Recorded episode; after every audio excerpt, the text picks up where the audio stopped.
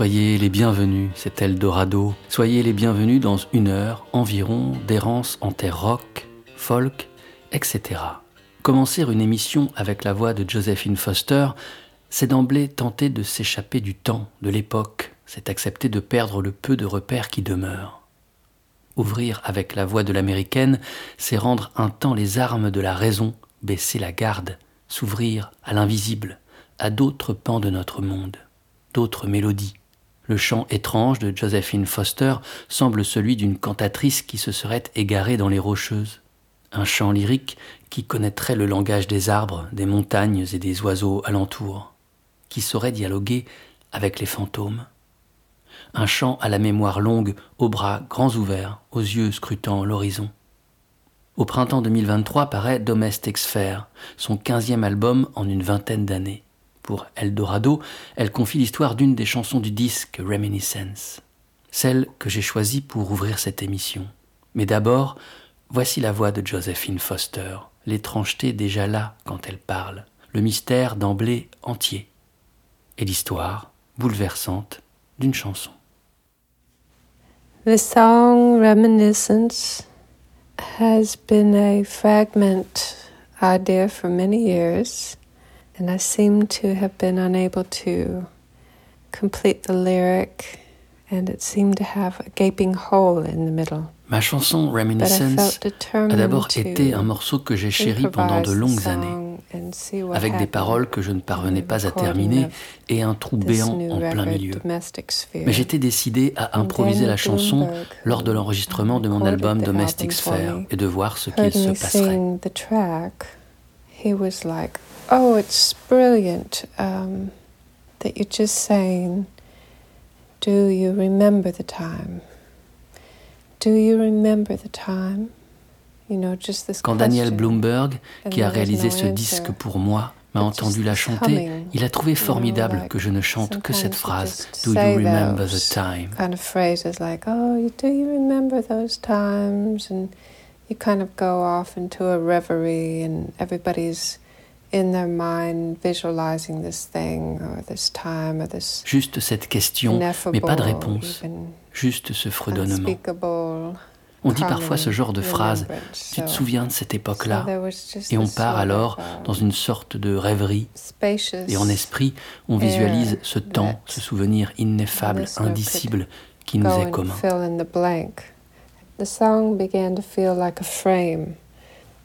Il y avait donc cet espace vide que l'auditeur pouvait remplir.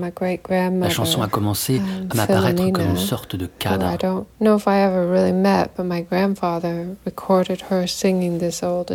J'avais un enregistrement de mon arrière-grand-mère Filomena.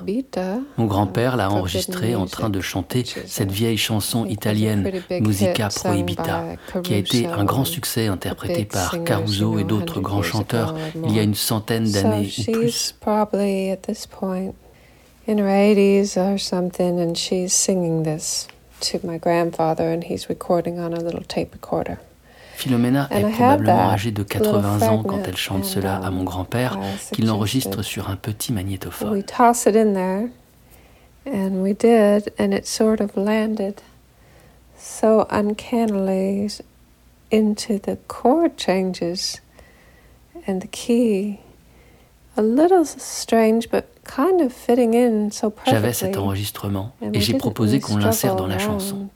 Et c'est ce que nous avons fait. Et il s'est posé sur les accords et dans la tonalité de manière étrange. Il s'est intégré comme par magie, du moins à mes yeux, dans le cadre de la chanson. And um, I was so pleased to be singing around her and just giving her this moment. J'étais ravi uh, que mon chant embrasse le sien ravi de faire entendre sa voix, ravi de partager ma lignée sonore maternelle. Philomena était la grand-mère de ma mère.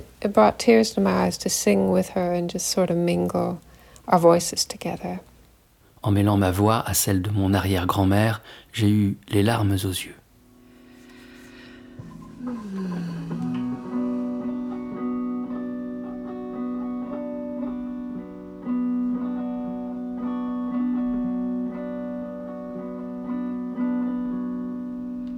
here.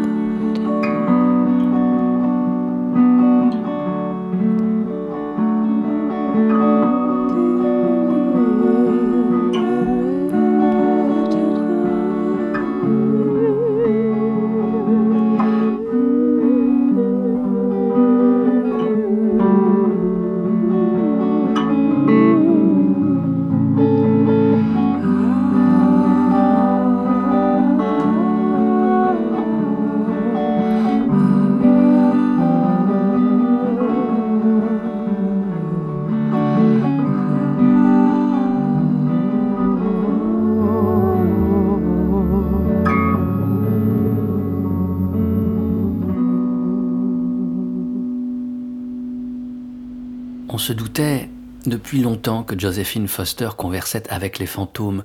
On pressentait les vertus psychopompes de ses chansons. Son album Domestic Sphere le confie en bloc, l'avère tout net. Domestic Sphere épouse la dernière révérence du monde, les disparus la visitent, mais tout ici regorge de vie, fourmille, file et vibre d'un pouls éternel. À ses chansons, interprétées seules à la guitare électrique, l'américaine mêle des enregistrements qu'elle fit des lieux et des êtres qui l'inspirent.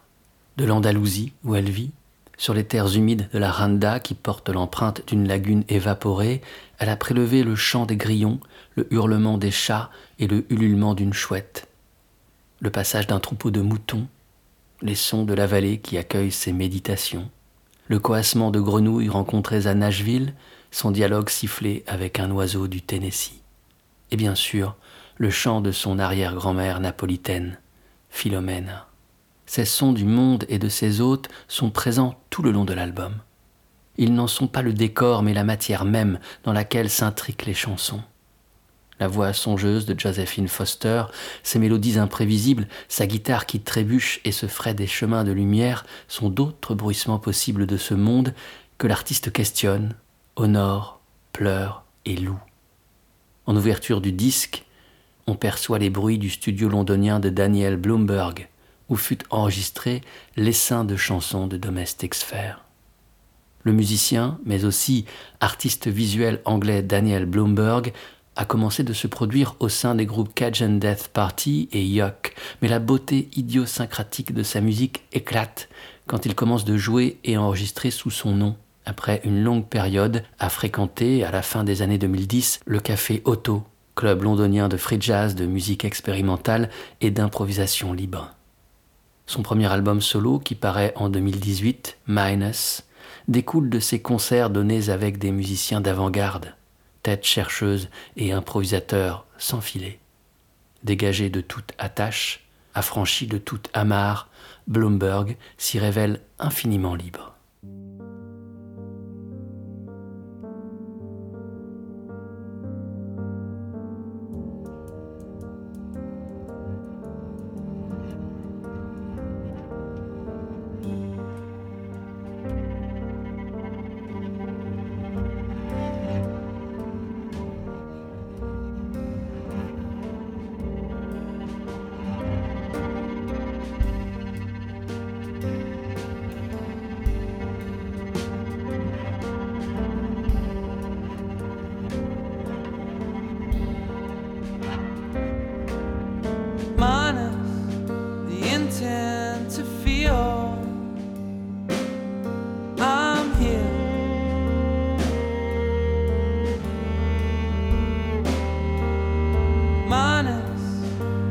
mountain.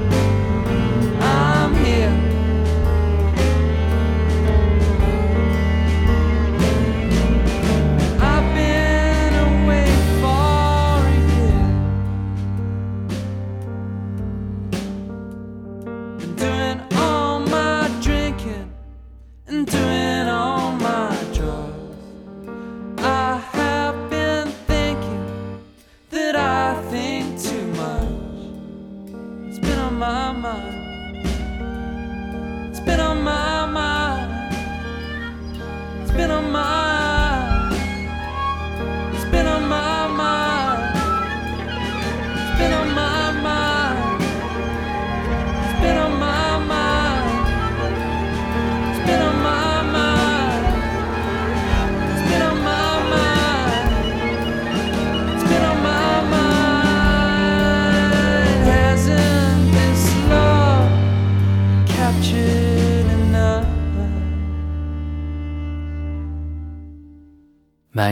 premier album de l'anglais Daniel Bloomberg, Chant de mine, troué de silence et sujet aux explosions, est une révélation.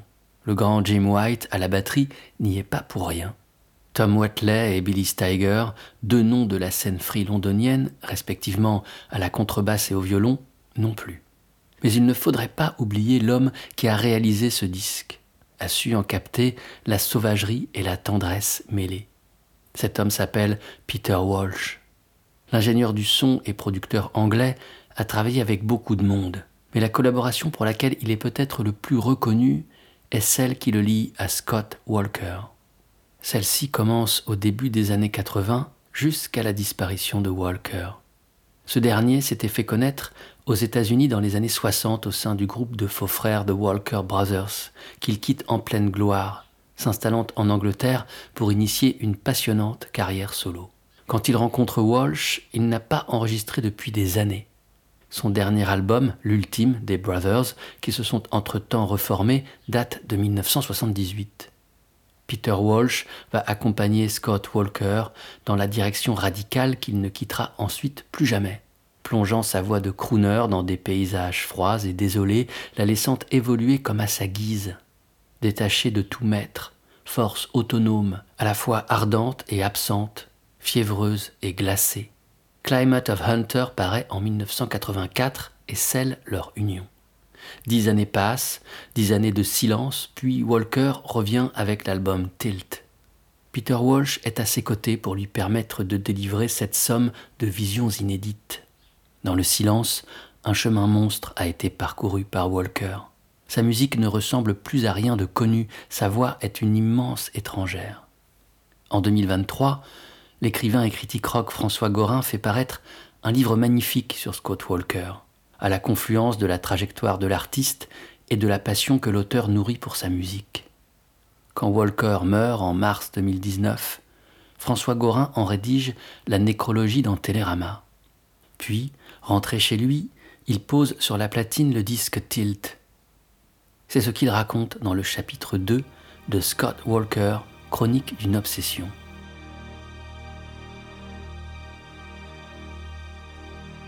C'est avec Tilt, en 1995, qu'il a pris un tournant sans appel. Sa voix navigue alors comme si elle manquait d'air, sur la mer tout sauf tranquille d'une musique fragmentée, la peau couturée de cratères et de lave basaltique d'une surface lunaire. Les années ont usé ce baryton superbe, et son détenteur a donc décidé d'en faire autre chose. Un souffle ralenti, qui dépose des mots sur la crête des vagues sonores, surgit de son imagination toujours hantée par une idée d'orchestre, mais viscéralement travaillée par le souci du rythme. Ainsi, jamais, vraiment, coupée du rock. Est-elle encore un chant, cette voix? De moins en moins et sans regret, Scott Walker ne s'est jamais projeté comme un chanteur, mais, passé deux ou trois ans à faire ses gammes et quelques tubes sur des chansons trouvées ailleurs, comme un musicien résolu à servir au mieux ses propres compositions. Ce qui n'est pas tout à fait la même chose. Or, c'est pourtant bien cette voix qui toujours fut notre cap, notre balise dans les tempêtes comme sur les étangs sirupeux, notre passion. C'est elle que j'ai aimée en premier et aimerais encore à la fin. C'est elle dont je continuais d'attendre à chaque nouveau disque un éclair, un trait de beauté, un signe. Alors, je pose tilt sur la platine et j'attends sereinement qu'elle vienne, comme descendue des limbes, refusant le confort du grave pour monter vers un genre d'éther, fragile comme une ombre chinoise sur l'écran d'un vieux cinéma. Un yodel matiné de chants grégoriens. Quand apparaissent des nappes de cordes étales, la voix glisse dessus, embarquée sur les eaux du Lété, un des cinq fleuves de l'enfer, celui de l'oubli. Où est-ce la lagune de Venise dans une gondole ramenant les convives d'un bal masqué? Les mots qu'elle porte suggèrent une autre Italie, de sang séché, la plage d'Ostie où fut assassiné Pierre Paolo Pasolini, dans des circonstances à jamais troubles. La grande, l'indicible beauté de Farmer in the City, que j'écoute le soir du jour où j'ai appris la mort de Scott Walker, c'est une sorte d'adieu au chant.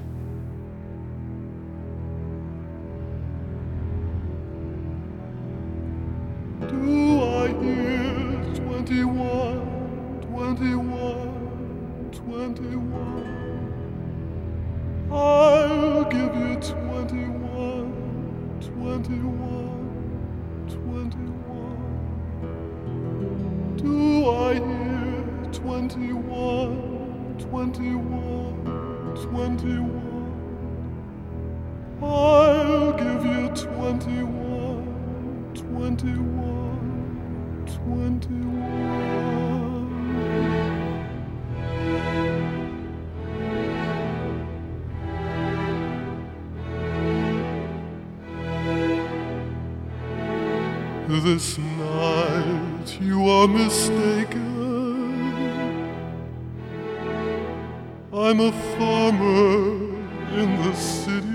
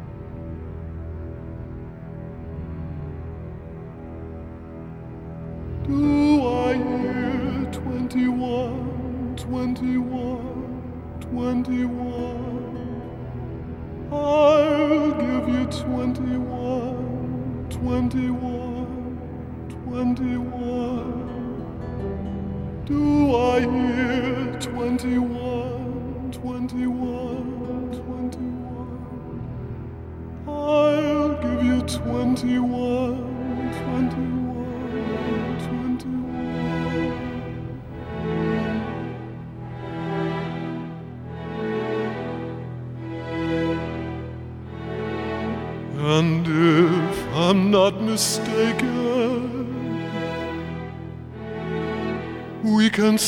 from far to far.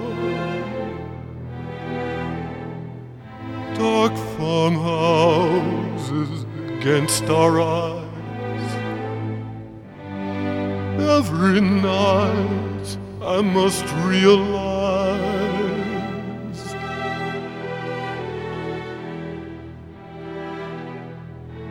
harness on the left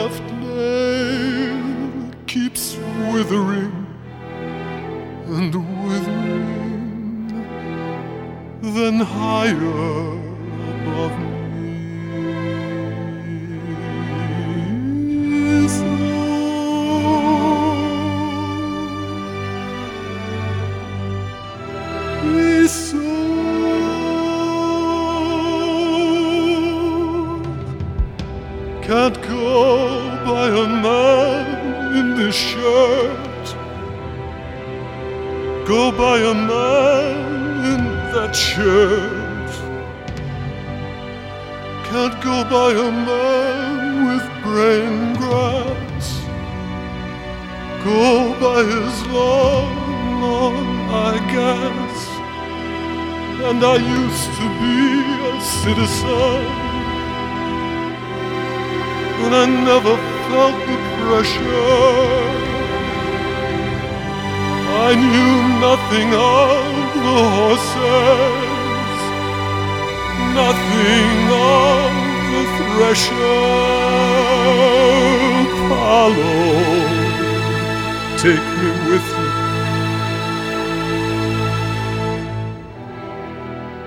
was a journey.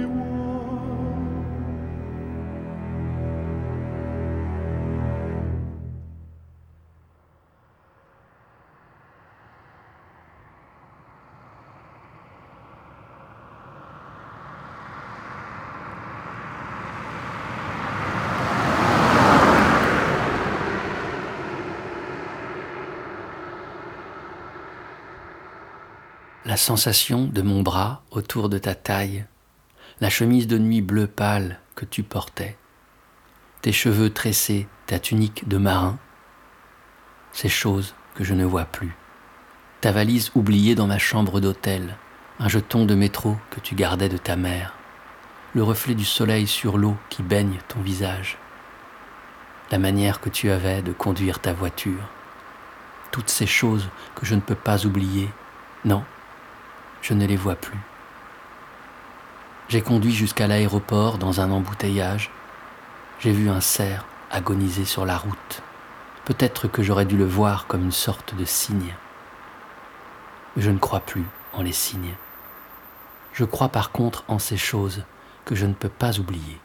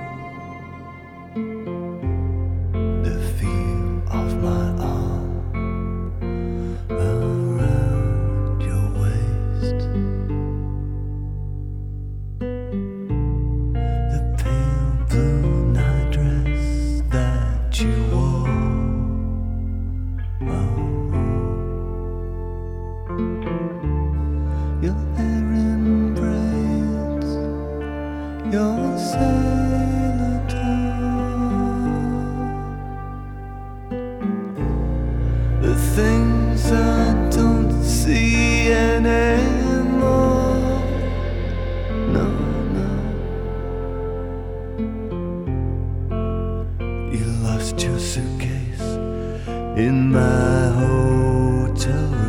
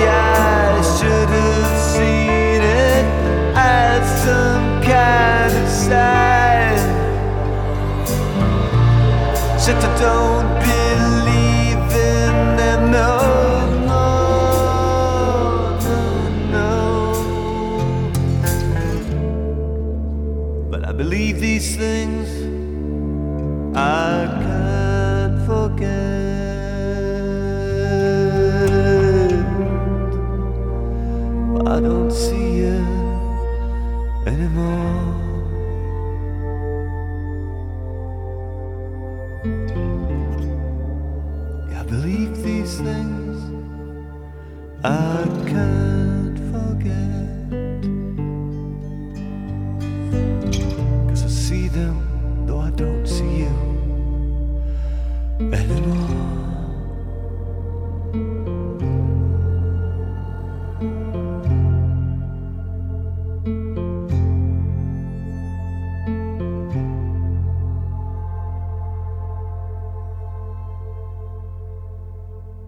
Roadkill est extraite du dernier album du groupe anglais Pulp, leur septième, intitulé We Love Life. Pour cet ultime disque, ils font appel à leur plus grand héros, Scott Walker, qui accepte d'en assurer la réalisation. Les arrangements de cordes, le romantisme et la solennité qui se dégagent de l'œuvre, ces incursions expérimentales aussi, portent son empreinte. Roadkill témoigne de la classe mélodique du groupe autant que du génie poétique de son chanteur et parolier Jarvis Cocker. Ici, comme dans la plupart des titres de We Love Life, Cocker délaisse le second degré pour s'autoriser un lyrisme plus immédiat. Là aussi, peut-être est-ce une influence de Walker. Les souvenirs épars, fragmentés du narrateur, énumérés dans Roadkill et qui constituent la seule réalité tangible d'un amour évanoui, sont bouleversants. La voix de Cocker y est soutenue par l'ostinato des quelques notes de guitare sèche jouées par Mark Webber, les houles de cymbales de Nick Banks, ou encore la plainte venteuse du violoncelle de Philip Shepard. Au début des années 2000, on peut aussi entendre Shepard dans Regeneration de Divine Comedy, Heathen de David Bowie, Beauty and Crime de Suzanne Vega ou Drift de Scott Walker. En 2004, il est l'un des deux violoncelles que Max Richter invite pour l'enregistrement de son œuvre The Blue Notebooks.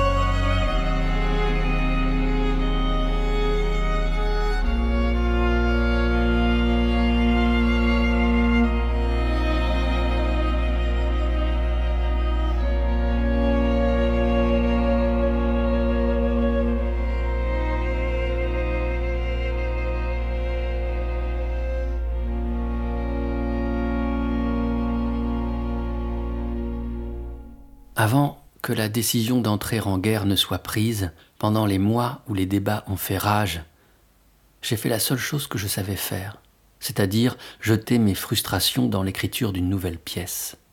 The Blue Notebooks serait un album de protestation sur l'Irak, une méditation sur la violence, à la fois la violence que j'avais personnellement vécue quand j'étais enfant, mais aussi la violence de la guerre, la futilité totale de tant de conflits armés. Dans un texte qu'il écrit pour le journal britannique The Guardian, le compositeur Max Richter se souvient de la jeunesse de son deuxième album, The Blue Notebooks. Écrit dans l'urgence et dans la colère, dans la frustration et l'incompréhension, il demeure une de ses plus grandes œuvres. Le 15 février 2003, Max, sa compagne et leurs deux jeunes enfants participent à ce qui serait reconnu comme la plus grande manifestation de protestation de l'histoire de l'humanité. À Londres, comme dans 600 villes du monde, les peuples se lèvent pour dire non à la Seconde Guerre du Golfe. En vain. Les méditations instrumentales de l'œuvre de Richter sont émaillées des mots, lus par l'actrice Tilda Swinton, du tchèque Franz Kafka que Richter appelle son saint patron du doute, ainsi que du poète polonais Czesław Milosz, qui contrebalance le scepticisme de Kafka par sa foi en la créativité et la compassion humaine. Deux des morceaux de l'album se retrouveront une poignée d'années plus tard sur la bande originale du film Valse avec Bachir, autre méditation sur la guerre, documentant l'invasion du Sud-Liban en 1982 et le massacre de Sabra et Shatila. Entrons à présent dans le sillage du deuxième violoncelliste qui joue sur le disque, et en particulier sur cette pièce écoutée à l'instant, On the Nature of Daylight. Chris Worthy est un grand fidèle des enregistrements de Max Richter, mais on le retrouve aussi sur les disques de grands noms des musiques pop et rock, sur la plupart des albums de Divine Comedy par exemple, ou sur l'album que les Anglais de Tindersticks gravent en 2003, Waiting for the moon.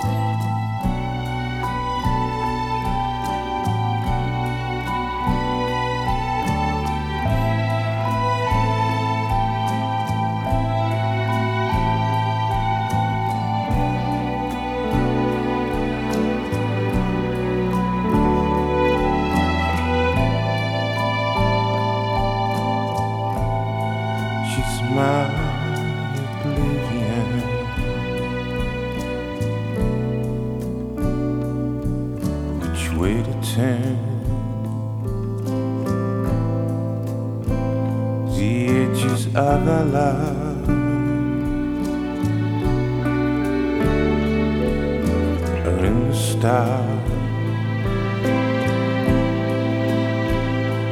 Down the balcony.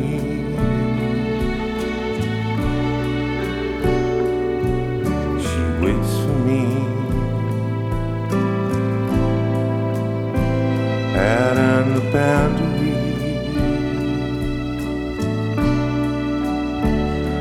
She smiles. is alive. The bees I've been. Open your eyes when it falls. Come back to the end.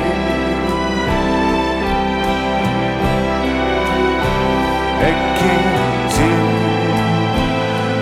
you already know can make you feel what you already feel. I can't show you what's in front of you. I can't hear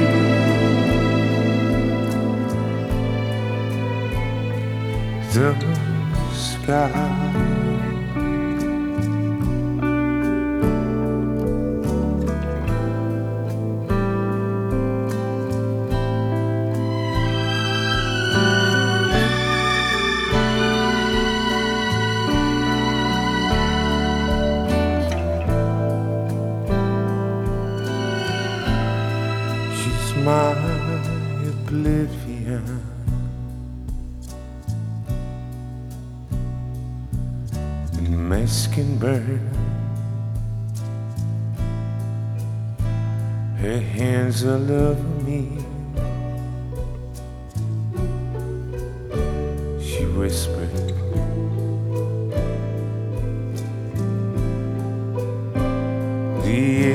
other love. Just other love. Or in the stars. The tears alive. The days I've be. Open your eyes when it falls. Come back to the end. So look down to the street below. Don't look out to the stars above. You look around, see what's in front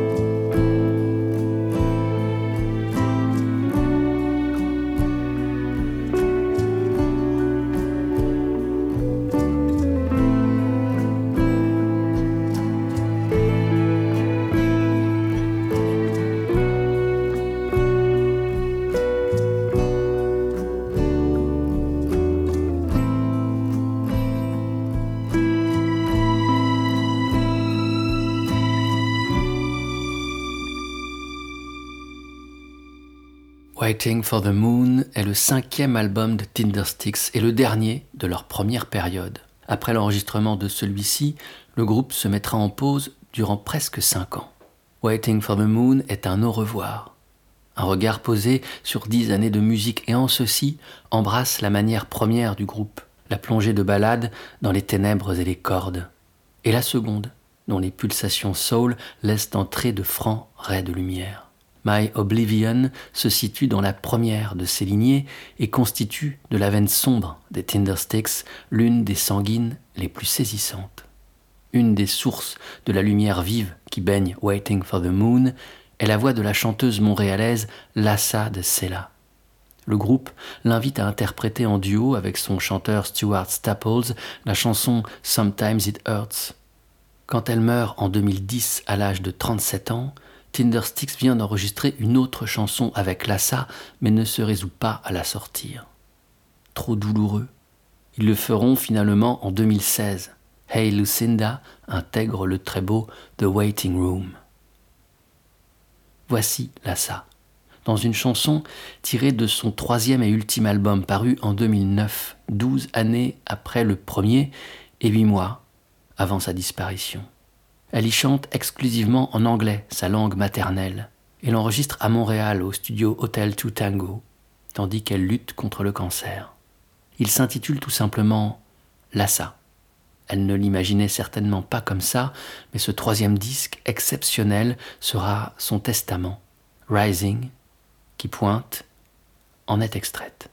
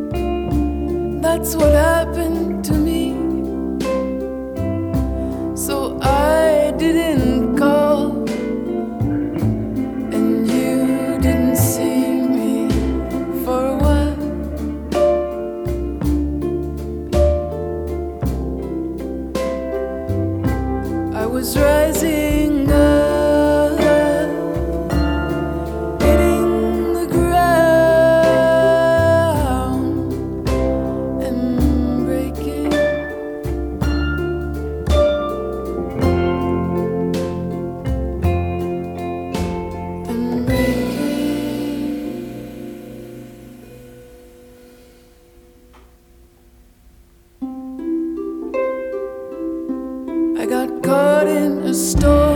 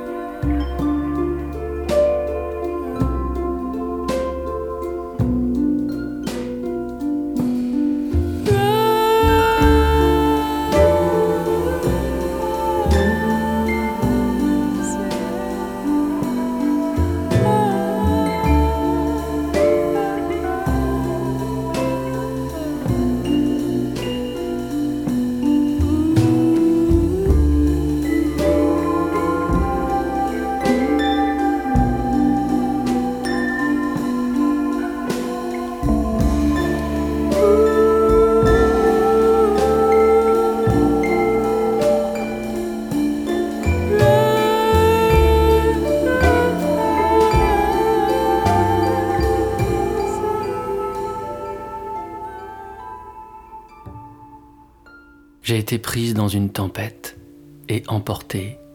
J'ai été renversée. J'ai été prise dans une tempête. Voici ce qui m'est arrivé.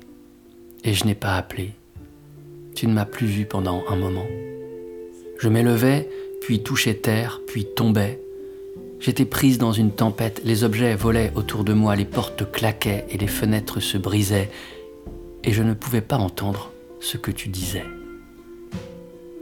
Quand Lassa de Sella écrit cette chanson, elle ne se sait pas malade.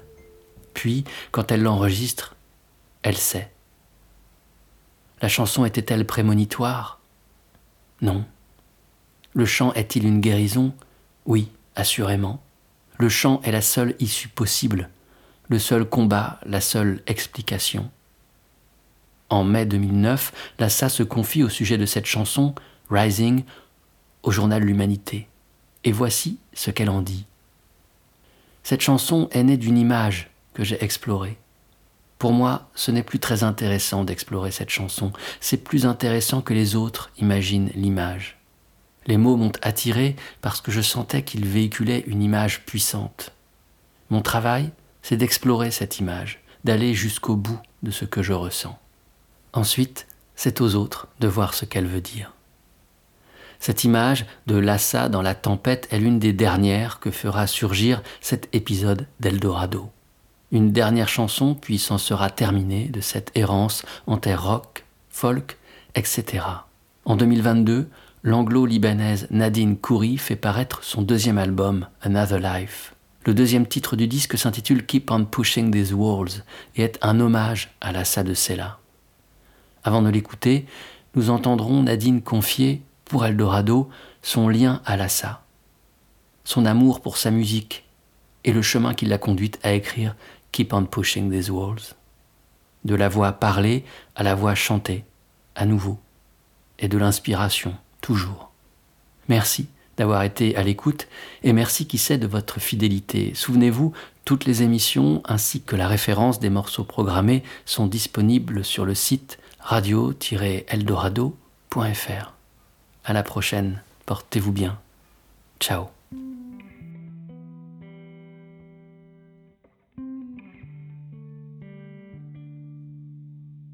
Pendant très longtemps, j'ai voulu écrire une chanson en hommage à Lassa. C'est une artiste qui m'a profondément touchée et marquée, comme pour beaucoup d'autres personnes.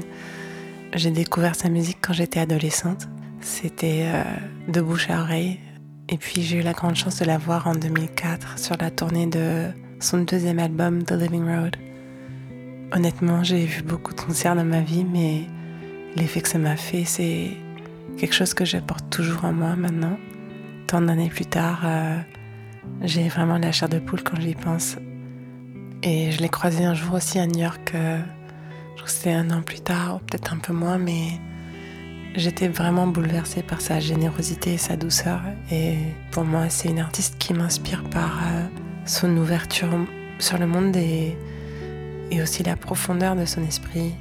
Aussi le fait de dire qu'elle apprécie autant que Chavela Vargas, que Feyrouz, que Sam Cooke ou Tom Waits. Moi, j'adore ça et je, c'est ce que représente en fait pour moi la musique. Et cette richesse, je trouve que ça s'entend en fait dans, dans l'écriture de sa propre musique.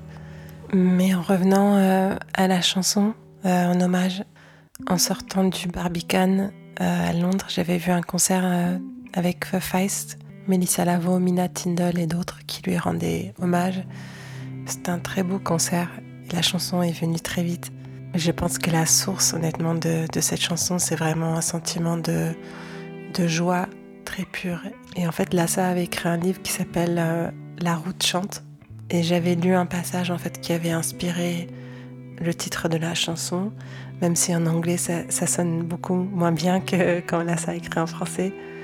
Mais je vais lire ce passage, euh, j'espère sans trop le massacrer de La route chante euh, de Lassa Sella. Une musique que j'aime est comme la rencontre avec une vie extraterrestre intelligente, un miracle. Cette basse est le son du destin, un grognement de la terre, l'approche d'une tempête. Cette guitare est une rivière. Elle est lumineuse, elle est extravertie, elle n'a peur de rien. Cette batterie danse comme un petit soldat coloré. Cette chanson est comme un départ à l'aube, un départ triste, mais les montagnes sont belles. L'air est frais. Ce silence est le silence d'une grande pièce en pierre, vide, avec des rayons de soleil pleins de poussière.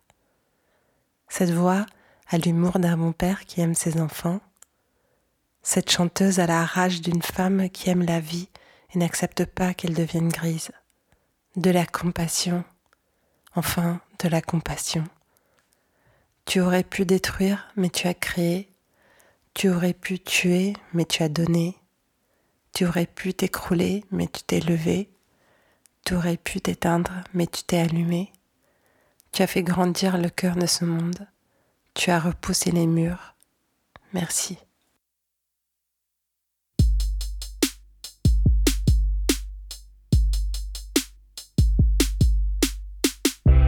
Carry me into light out of myself into this fragrant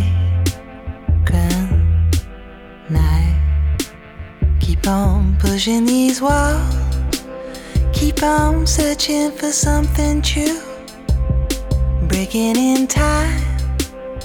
Throw me a line, I sing back to you. Back to you. A flood of light into a space so small the space expands inside your gentle hands.